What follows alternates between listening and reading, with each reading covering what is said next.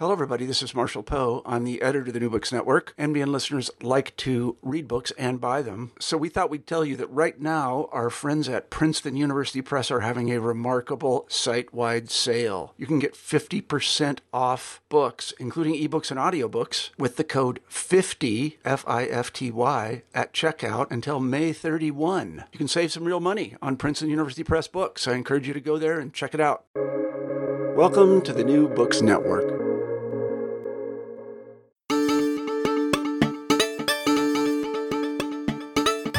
Hello, good listeners. This is New Books in Science Fiction, the podcast where writers of science, speculative, and fantasy fiction talk about their new works. This is the Tax on the Vats episode. Today's book takes us into deep space where rebellion is fomenting, soldiers are born in labs, misfits make the best crews, and, of course, people fall in love. In other words, we're talking space opera today. The Rush's Edge is the debut novel of Ginger Smith, who is joining me now from her home in Georgia. Hello, Ginger. It's really, really nice to have you on the podcast. Thank you for having me. I really appreciate it. I'm afraid to ask how things are in Georgia because there have been so many headlines of news for several months yes. from Georgia and and I guess all those headlines, and if I want to be as neutral as possible, I would just say uh, have been kind of controversial. It's been something. I tell you, it's been a really hot mess around here. The good thing about our conversation today is that we don't have to be stuck on earthbound topics. Although when we talk about science fiction, people sometimes think it's it's a bigger escape from reality than say like an average non-science fiction novel, but the stories do tend to reflect back on human foibles and human issues. And I think that's true with space opera too. So, although we won't talk about Georgia, I think we can talk about some of the issues that touch our lives today. Oh, yeah. You know, I think The Rush's Edge does do that. And some of those issues that jumped out at me were loyalty to authority, really blind loyalty to authority, and of course, the ethics of genetic science, and also the divisions humans have a habit of making among themselves based on our places of origin. And the character I think that all comes together in is is your character Halvor Cullen or Hal. That's what most people call him. Yeah. When we meet him at the beginning of the book, he's stopping two guys from kidnapping a young woman and he easily bests a much larger opponent who is also more heavily armed and he not only renders the guy unconscious very quickly, he is super happy about it. Best thing I've done all week, he says. Right. That's definitely Hal. Can you explain why he's so good at fighting and why he enjoys it so much? Well, um, Hal is, is a VAT soldier, and it, the ACAS, the Coalition of Allied Systems, the Army of the Coalition of Allied Systems, creates VATs to be these tremendous fighters. And they are genetically engineered to be the best. And what that what genetics can't do for them, they're programmed to do. So from the time I guess that Hal before he was even born, they were they were programming him with skills and knowledge that he would need to be a great soldier. And so I think that kind of addresses like how he's able to do so great because vats when they're born, they go through a rigorous training until they become old enough to go to I guess what you would call kind of a basic training, like an assault troop training, where things are a little more violent and a little more real than than maybe when they're a little bit younger. But they're, I mean, they're programmed from before birth to to do what they do, and I guess that that's what makes Hal such a great fighter. Now, the reason he enjoys it is probably because of the rush, and the rush is kind of a a physiological response to threat. And VATs get this adrenaline rush and they like it. And it helps them fight harder than a natural born person and it helps them be faster. And they, and they kind of crave it. Once they get out of the military they look for that. They look for some excitement because you know civilian life is not quite as exciting although hal does seem to find you know some ways to get into trouble of course Exactly. I mean, that's what's happening at the beginning of the book. It's almost like he's hypnotized once he's he's got his sights on these people who appear to be harming this woman right. and his his friend, who's also his former commander and current captain is trying to, to pull him away, and it's like he can't really break the spell, but he kind of has confidence that whatever happens, Hal's going to come out victorious. Yeah, and I think I think that's like I said, due to his training and his genetics. He's just, you know, I imagine VAT soldiers are, are like perfect specimens of soldiers that you would envision. And yeah, I think a lot of times, I think Todd's probably the one of the only people that can pull Hal back from the edge. But even even in certain times, it's very hard for him to do that. And when Hal feels like his crew or, or his friends are threatened, that's when it really kicks in. Yeah, I want to explore that a little bit, but but before we go on, you know, talking about Hal and these VAT soldiers, VAT seems to refer to the fact that he's kind of created in a test tube, like in a in an actual vat, and it also is an acronym for Vanguard Assault Troops. So I like the double meaning there. Right. So he's he's perfect in some ways as a fighter, but his life has been very narrow. And because he's created in this way, he doesn't have parents, nurturing or otherwise. And there isn't a lot about his childhood, but my sense is that he doesn't really have a, a kind of childhood. He, he doesn't have fun diversions and he doesn't get to explore things or have any choice in how he's going to spend his life or explore things he's interested in. So I wondered if you could just spend a little bit more about his upbringing. Oh, sure. And if you had any Earth-based parallels in mind. I, I think for for Hal, the way the way it works for the um, vats that the ACAS creates is that they are genetically enhanced as soon as conception happens, and then they're grown in these exowombs for about, I'm trying to remember if it's two or I think two or three years with growth accelerators. So um, during that time, while they're in the exowomb, at one point they're taken out and implanted with an interface, and the interface is made out of well you'll find I don't want to I don't want to spoil anything but the interface is um, implanted into their brain and it's used for training them um, before they're even born. So as they're growing in these exowombs, they're being trained with everything they need to know, and their growth is also being accelerated. So it doesn't take a long time to take a vat from conception to the age of about 12 years old. But when they get to the physical age of 12, when they appear to be, they're not really 12 because they're only like, you know, three or four years old when they're born.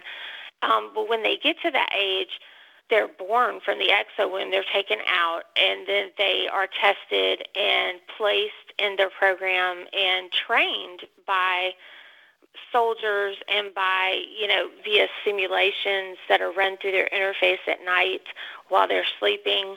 Things are reinforced so yeah, Hal didn't really get a chance to be a kid. They're born and right away they're being put in situations to train them for the field and to train them on the equipment they will use and and things like that and, and basic, you know, human knowledge that they need to know about where they live, the edge and the spiral.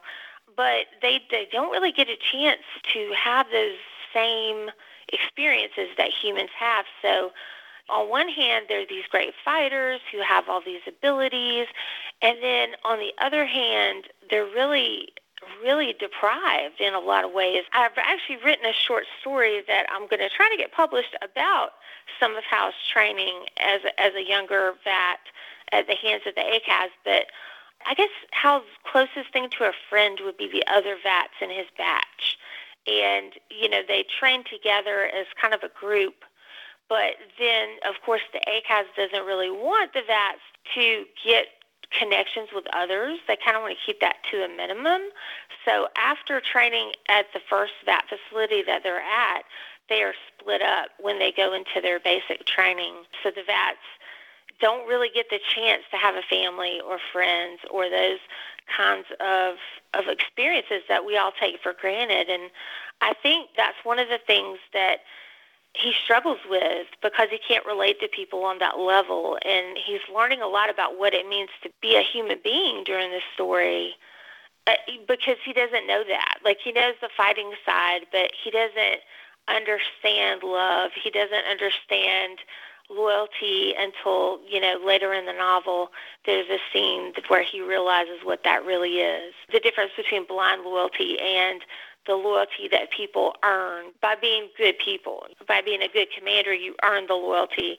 And he kind of realizes that, that you can't demand it, that it has to be, you know, it's something that's earned by someone and you give it everything you've described is a kind of brainwashing. Yes. Almost like child soldiers. I mean, as you're saying, he didn't really have a childhood, so developmentally, he's just like a little kid when he's thrown out into the world and expected to fight and give his life. Right. But the story really is about after his service in the ACAS, and he's moved on from that, as all VATs eventually do. They're eventually released after seven years of service and the cost of their genetics and of their being addicted to the, the rush is that they end up dying young. So they don't have a lot of years left after they leave, but I guess they can spend them as they will. And, and Hal has chosen to spend them with his former commander, Tice Burnham Tigh. Right. And and what you've raised for me is he was programmed to be loyal to his commander. And yet over the course of the book we see that Hal has genuine bonds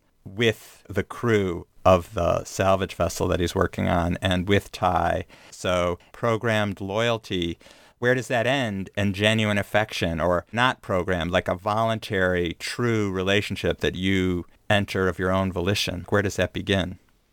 Oh, that's such a great question. I think and and this is this is again from an unpublished story that that I'm working on to to kind of explore that is is that the way I have it set up is that Hal kind of gets out of the ACAS before Ty does. And Ty makes plans to go and find Hal and invite him to work on the salvage vessel with him. And the reason why is um, during their training, and I think there's a flashback to this in the book, when Hal joins Ty's outfit, he gets in a fight and he thinks that he's going to get in trouble. You know, he thinks Ty's going to rake him over the coals like all his other officers have done. And Ty doesn't do that. And that kind of gets his attention. He's like, wait a minute, this guy is a little different. And that moment, I think, is when it, it becomes something other than the program loyalty. But the other part of that is that Ty is very knowledgeable that Hal is programmed to follow orders, to be loyal. And I think Tigh really wants to work on that to help Hal get over that. You know, he's very careful about what he says to Hal and wants to make sure that he always gives Hal choices and like you have the choice to do this or not. It's not do this because I said so. I guess it's like Tigh knows what Hal has been trained to do and knows that Hal listens to him more than anyone else. And Tigh determines that he's not going to take advantage of that. And he's very conscious of that all the time. And when Hal and Vivi, another character in the novel that, that Hal decides he really likes, and, you know, and she, she kind of decides that she likes him as well. When that happens, Tigh kind of warns her to watch out because once Hal feels loyalty towards you, once Hal accepts you, like, you, you you could say something and he'll do what you say. He'll do exactly what you say. And he says, don't take advantage of that. So I think while some of it is programmed, after a while it becomes more than that. I, I don't know. Hal realizes that, wait a minute, Tigh really cares. This is something I don't really understand, but I'll go with you know I'll go with it. And so I think the further away that that Hal has gotten from his nightly programming sessions, the more it becomes him, and the less it becomes the programming in a lot of ways.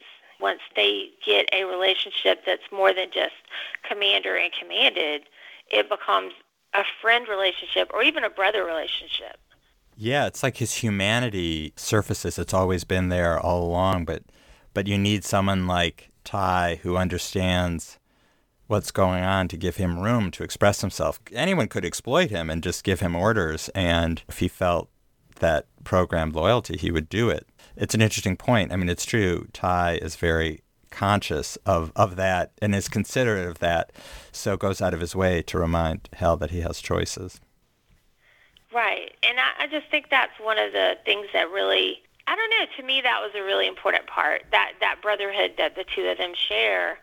I think it got started in the ACAS maybe, but it really doesn't happen until they start working on the on the Loshad together. That's their ship, And when when they do, I think that Hal starts realizing that hey, he really cares about me, and people don't normally do that, and so that makes Hal even more devoted to to to making sure that he doesn't screw it up. And so he's really conscious of that, even though he does make a lot of mistakes because he just doesn't have those same skills that most humans do, that most natural born do.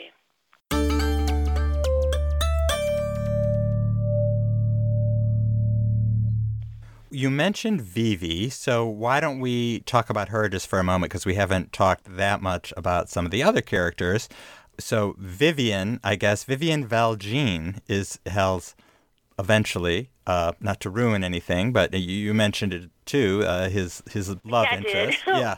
Oh no. That's fine. No, I mean, it was written in the stars. As soon as they meet, you sense that something might happen. So we're not going to say what Right. happens, but there's definitely curiosity there that, that emerges on both sides. So my first question would be, why did you give her the very, I guess, Les Miserables last name of Valjean? Um, I don't know. It just came to me. I, I really just I wanted her nickname to be Vivi for two reasons because she's Vivian, but also she her initials are VV. So I don't know. When I was trying to think of a last name that started with V, that's what popped in my head. Sometimes I, I, I look online and look at like naming sites with names and stuff like that, but actually for Ty and Hal and Vivi, they just kind of came to me. Great. Yeah, I thought maybe there'd be some story of some embedded Les Miserables subplot or some such thing.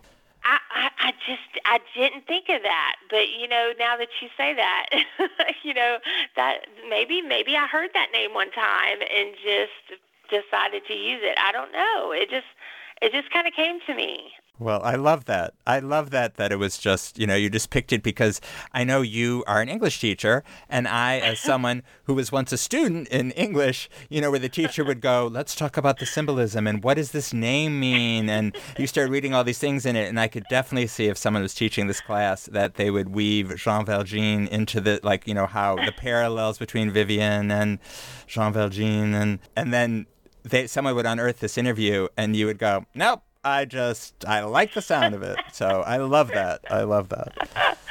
I just I can't say that I had a grand scheme there, but maybe I should have. Now I kind of feel like no, it's unconscious. if it was the, the scheme was there and you just you, you, it it was there and you just didn't um it wasn't in the foreground of your mind. So Well, you know, a lot of things, I, I believe a lot of things happen subconsciously when writers are writing because I, I will notice like things will link up that I did not plan to link up, but they link up in the book. And I'll, I'll say, well, I didn't plan that subplot to go like that, but it worked really well, you know. So sometimes I wonder if maybe your brain is not working on things at a lower level that you're not as aware of, and maybe there is some symbolism there. I yeah uh, yeah absolutely I agree. That's the same with my writing too. I'm like whoa oh wow oh this fits oh I set that up oh this go yeah totally I totally Right? get that yeah a hundred percent. So all right and I'm a total I'm a total pantser, so it just comes it requires me to do more editing to write that way, but that's just how I that's how I am. So I, maybe it's I don't know. I just sort of feel like sometimes it works out. Right. A pantser meeting by the seat of your pants. That's I, that's a term. Uh, Just for people who may not be familiar with that, that you're Oh, that, yeah. that's like a writing. Some writers are pantsers, and and you're a pantser. You just kind of write as you go, and you figure out the story as you go. Right, and then some are planners or plotters, and they they plot out every movement, and and I I admire that so much. I, I just can't I can't do it. If I do it, I won't use it, and it's a bunch of waste of time. Yeah, for me, I, I right? relate to that. Yeah, I I'm I'm I'm more pantser myself, but then I find in the middle of putting on the pants, I, I need to do a little plotting, like going, oh, it doesn't quite fit. Uh, let me let me just think through the next couple scenes. So combination of both, Right. but I'm I'm more pantser too. Well, so just a little more about Vivi. There's a lot to overcome in being drawn to Hal. One of the biggest things is, as we've said, he's he's destined to die young. So I wonder uh, if you can talk a little bit about what's going through her mind that allows her to be accepting of this person who has blackouts and who can go from being perfectly calm to getting the rush and beating someone to a pulp at the slightest provocation. Right? A lot of people might think, oh, well, Vivi kind of came from you know, because at the beginning of the book, she's she's kind of getting away from a boyfriend who was who was violent and abusive with her, and so I, I know it's it's tempting to think, oh, she's jumping back into the same relationship, but not really, because of course, Hal once he saves her that first time, it's almost like you're in now, you know, like like I'm. He'll fight for her no matter what and keep her safe. So I think she maybe kind of senses that, but it is a it is a tough time in the book when she does finally realize that that soldiers die young because she did not really know that. She was not aware that that the adrenaline fatigue kind of breaks their bodies down and if they don't die by doing something stupid on the edge, they die because their body just wears out.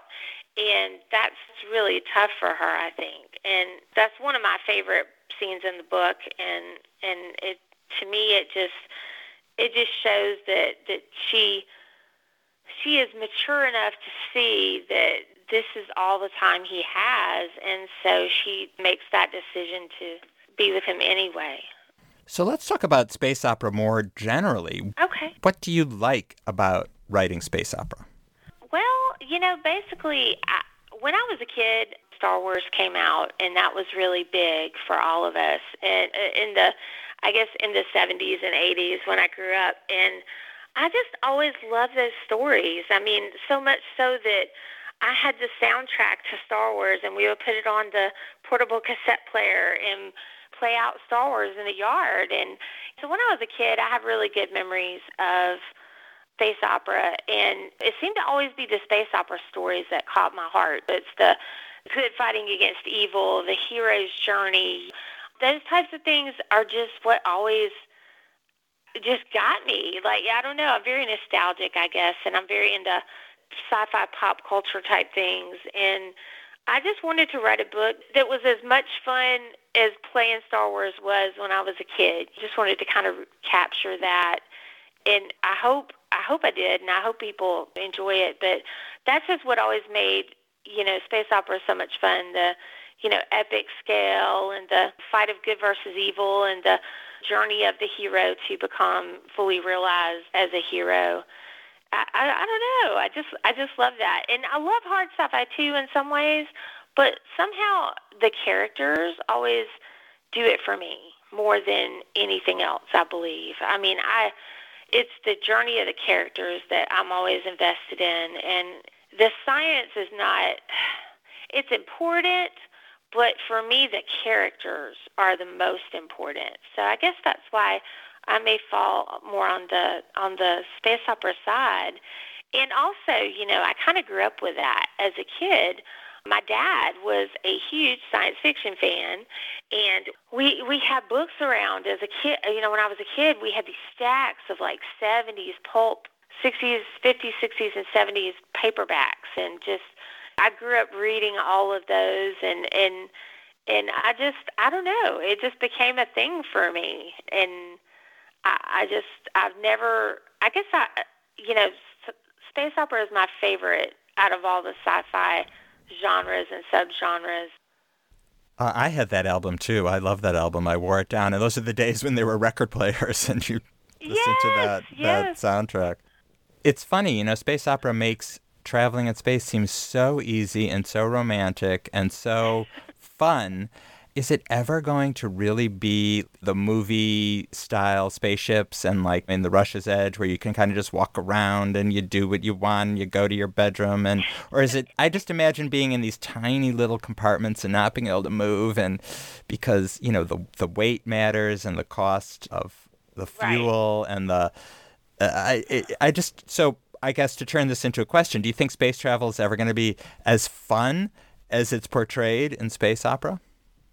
I don't think I don't think so. From what I mean, from the little that I know of of physics, which is not much at all, but it seems like when you watch a show that, like The Expanse, for example, that is very, very scientific in a lot of ways with how they portray space travel and how the ships move in space, and I, I, I think it's probably going to be more like that than it will Star Wars or any space opera that that's out there, but I, I, I just don't think. I, I hope we'll get there one day, but I'm not sure.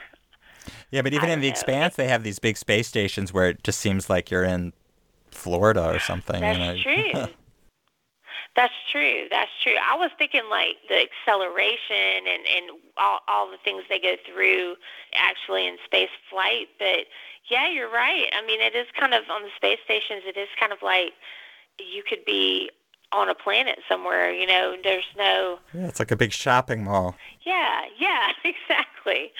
So I don't know. I mean, I, I would hope it would be, but I, I think hard sci-fi gives us what it probably will be like. You know, harder sci-fi kind of kind of shows us what it really will be like. But I guess space opera is kind of the idealized. This is what we wish it was like.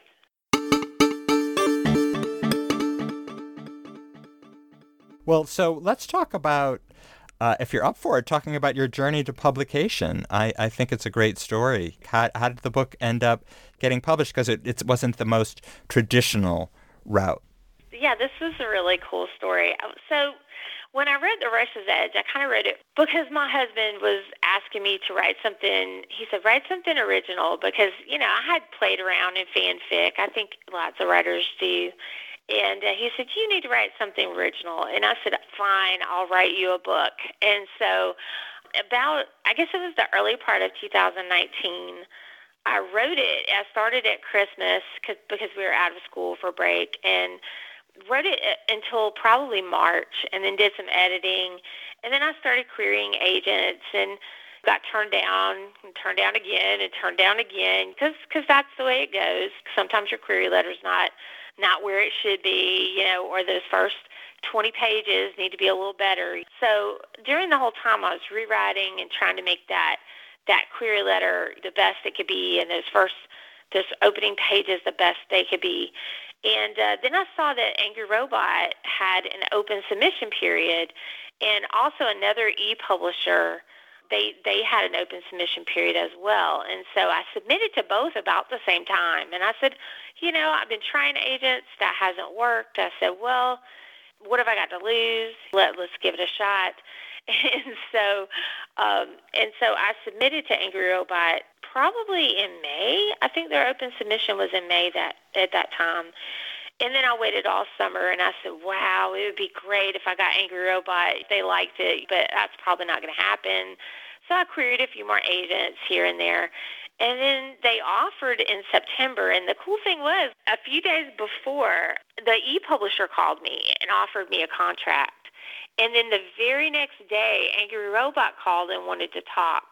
And so I'm like, wow, you know, all this time with nothing, and then now here I have two of them that are that are interested. And of course, I, I just love Angry Robot because they're so out of the box and and just so they just seem like they were on the cutting edge of sci-fi, and and I I just adored that. So I said yes, of course. You know, I had to I had to go with Angry Robot, and they were just the best team. Um, Gemma Creffield was my editor, and she did a really great job helping walk me through edits and, and what all that entails and they allowed me to have time to find an agent, which was really nice. That they that they they said, hey, you know, we're not in that much of a hurry. See if you can find an agent to help you look over the contract and. So that's when I found my agent, Amanda Rutter, and she's with the Literary Agency right now. And uh, she helped walk me through that process. And I, I guess we kind of knew by late November things were all kind of signed and, and, and good to go. And it was just really exciting. I, I didn't know, I didn't think it would happen, but I thought, well, you know, I'm going to give it the best shot I can give it, and it actually worked out. Yeah, it's so cool. It's so, I mean, it's fairly unusual that a big publisher that publishes a lot of books every year, like Angry Robot, would have a period where they accept unagented manuscripts. So it's very cool that you, you got to kind of just jump over the that I, I want to say barrier. It's not really a barrier. I mean, it's just part of the, the system, but you sort of took a different way through the system to get the book published. Right, and uh, you know they they I think they had 600 submissions that time, and I got chosen, and Chris Panatier, who wrote The Phlebotomist, was also chosen from the same submission period, and uh, you know his book is is so good. It's just really great, and so we kind of got to talking because we both came through the same open submissions period, and you know it's it's it was exciting for both of us. I think to to to to jump over the hoops that way. I wasn't expecting it, but I thought, hey, I don't have anything to lose, you know. Yeah, it's great. And Chris has been a guest too. I mean, that's and I guess I know you both through the through the network of the angry robot writer friends. So, right. which is very nice, a nice group of people. So, let me ask you. I, it's funny. I had this thought, but I don't. It's not talk about scientific or not scientific, but I was thinking of just from my own experience when I'm interviewing writers and where they are and where they live. I was thinking it's not often that I'm calling science fiction writers who live in the American South. I mean, I can think of some people, but is that true? I mean, it, it, is it true that there aren't that many science fiction writers in the South, or like a lot of the cons and stuff are in the North and on the West Coast, and yeah. so does that sound right, or did I just make that up? Think the big con that we have in the South is Dragon Con in Atlanta. That's that's a really big one every every year, but that's probably the biggest one in this area. Um, I think there's a con in North Carolina called Heroes Con. I don't know if they've done anything recently because I, you know COVID and all the like, but those are the two big ones that I know of. And there are smaller ones. You know, there are smaller like Comic Cons and there's JoeLanta, which is a G.I. Joe convention, but they pretty much have comic books and figures and, you know, all that pop culture stuff, all that really cool pop culture stuff there. So there are some, but yeah, the big ones I think, you know, are in the bigger cities probably, you know, out west and, and up north and but but I don't as far as southern writers, I mean, I know Chris is from from Texas and you know, I know a couple of people here and there that I've heard of, but but I don't know. It might not be as many in the South. It's possible. Although the South is famous for having some of America's greatest writers, so it's an interesting conundrum. Mm-hmm. Yeah, I'm not. I'm not sure. I, you know, I'm, I'm just kind of getting into this thing and, and getting to know people and I came at the writing thing, I guess, a little differently than everybody else, and and so I guess I know more about the comic book side of conventions and the and the toy side of conventions, and not as much about the writer side. So I'm really looking forward to getting into that and and learning a lot more about who's who's who's down here and you know um who who we can powwow with. But i haven't i haven't heard as as many people here as in other places. So you may be right about that and w- you still working as a, an English teacher, a high school English teacher. I wonder what your students think of having their English teacher as also the author of a science fiction novel. That's kind of interesting. They they know because a lot of these these emails came through like at my lunch period and I would be checking and then the kids would come in like the day Angry Robot sent me the sent me the uh, that they wanted to meet. I got that email as my kids were coming in the room and I was going to put my phone away because you know you can't have your phone out during class. But um, when I found that out, I was about to burst. So they kind of went through the, you know, they kind of knew about what was going on with the book as as it happened. And sometimes they'll ask me like, like getting those checks, Miss Smith. And I'm like, well, it's not as much as you think. really, I, I I would, you know, it'd be great to be famous and be able to write full time, but you know, I know that takes time and and and you know, a touch of luck and being in the right place at the right time, and so I, I definitely split my time between teaching and writing and and I think I think it works for me. But yeah, they're pretty excited. One of my kids went on went on Google Books and put a review and said my favorite English teacher that was her book review. sweet. Oh, that's sweet. I was like, oh, you know, but but I guess they, you know, they're kind of focused on other things. But I think they think it's kind of cool. Well, so what's next for you? What's the next thing you'd like to to get out into the world? Well, you know, I'm always interested in, you know, the Rush's Edge was kind of written so it could stand alone, but there, you know, there's definitely more to Hal's journey as he really figures out what it means to be a hero and what it means to be truly human. And I'd love to tell more of his story. I really, really would. But right now I'm working on something that's kind of a, I guess it would be more of like a horror, kind of an urban horror, kind of creepy novel. And I don't want to say too much because it's really in the really, really early stages. But I'm going to try something different in, in the meantime while we're waiting see how the Rush's Edge does. And, and, and hopefully if I get to tell more of, of Hal's story. Well, sounds fantastic. Horror. so I have been talking to Ginger Smith, author of The Rush's Edge, which came out last year from Angry Robot. Uh, thank you so much for, for coming on the show. Thank you so much for having me. This was great. Thank you, everyone, for listening. If you like the show, don't forget to subscribe or give the show five stars if you're feeling generous. It would be very much appreciated. Michael Aaron of QuiverNYC.com composed our theme music. I'm Rob Wolf. I edit the show and the show gets to you thanks to the hard work of the folks at the New Books Network, led by masterful editor, boss person Marshall Poe, and hardworking, nose to the grindstone co editor person Leanne Wilson. Take care of yourself and your loved ones, and take care of your books. Until next time.